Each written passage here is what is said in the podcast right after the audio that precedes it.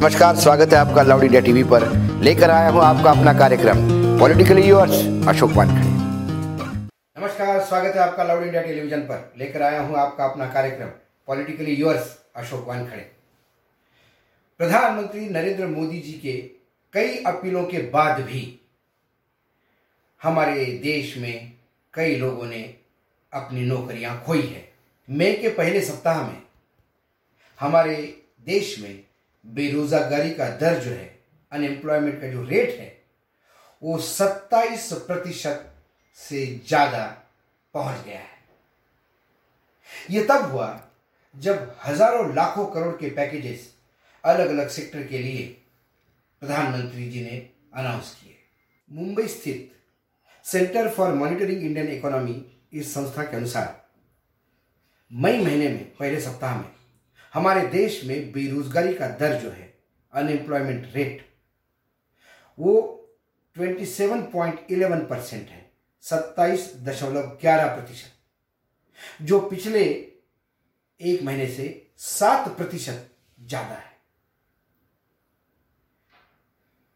और यदि इसको हम शहरी और ग्रामीण क्षेत्र में देखें तो शहरी क्षेत्र में बेरोजगारी का दर जो है अभी 29.22 परसेंट है। उनतीस दशमलव बाईस प्रतिशत और ग्रामीण में 26.22 प्रतिशत, यानी छब्बीस दशमलव बाईस प्रतिशत बेरोजगारी का दर ग्रामीण क्षेत्र में है। ये तब है जब जो केंद्र सरकार का टोटल पैकेज है अभी तक, कोरोना के लॉकडाउन के बाद, वो एक लाख सत्तर हज़ार करोड़ का है। तो इतना बड़ा पैकेज देने के बाद भी बेरोजगारी बढ़ रही है। यदि राज्य वाइज देखें तो पांडिचेरी में सबसे अधिक है बेरोजगारी का दर 75.8 परसेंट, पचहत्तर दशमलव आठ प्रतिशत। उसके बाद तमिलनाडु का नंबर आता है, जहाँ बेरोजगारी का दर जो है 49.8 परसेंट यानी उनपचास दशमलव आठ प्रतिशत।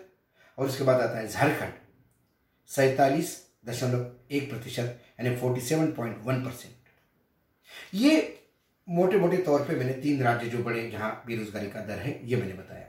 इस बेरोजगारी का जो आलम है, वो इस स्थिति पे पहुँचा है कि यदि महाराष्ट्र की बात करूँ मैं तो महाराष्ट्र में एक सप्ताह में जो मनरेगा के ऊपर काम करने वाले लोगों की तादाद है, वो तीन लाख चालीस हज़ार से बढ़ी है।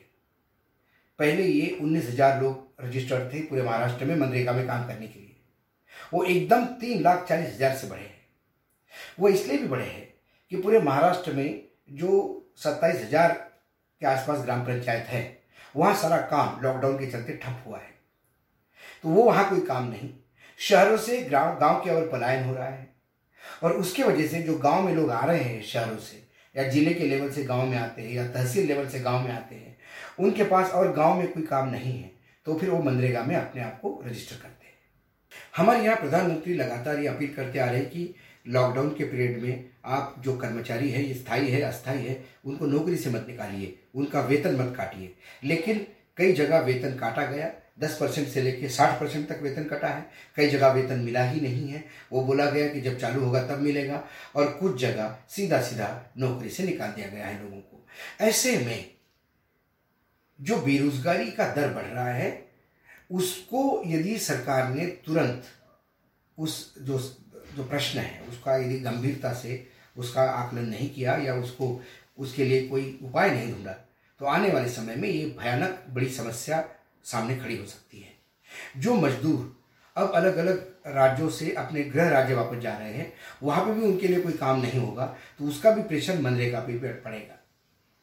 ये तमाम बातें हैं जो मजदूर डेढ़ महीने का प्रताड़ना सहने के बाद बड़े मुश्किल से कभी अपने पैसे से, कभी किसी और के पैसे से, कभी सरकार के पैसे से, अभी किसी को पता नहीं पैसा कौन दे रहा है उनका।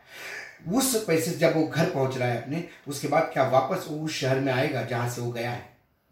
और कितने जल्दी आएगा?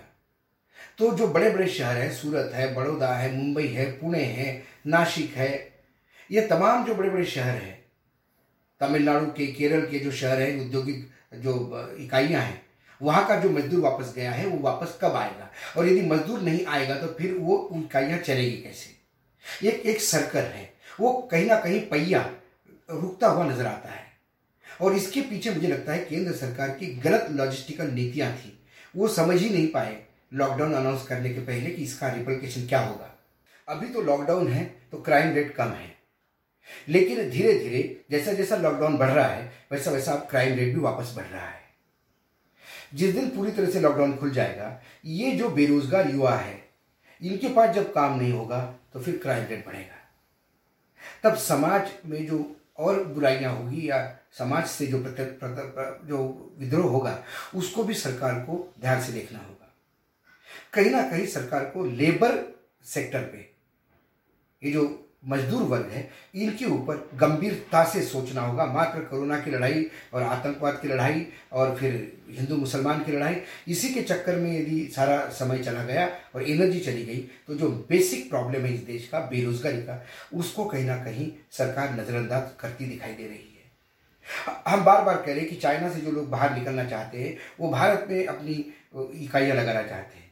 भारत में इकाइयाँ लगाने के लिए उनको लेबर भी चाहिए, अच्छे लेबर लॉज भी चाहिए। ये तमाम चीज़ें हैं। और ये कहीं ना कहीं हम निगलेक्ट करते लगातार नज़र आ रहे हैं।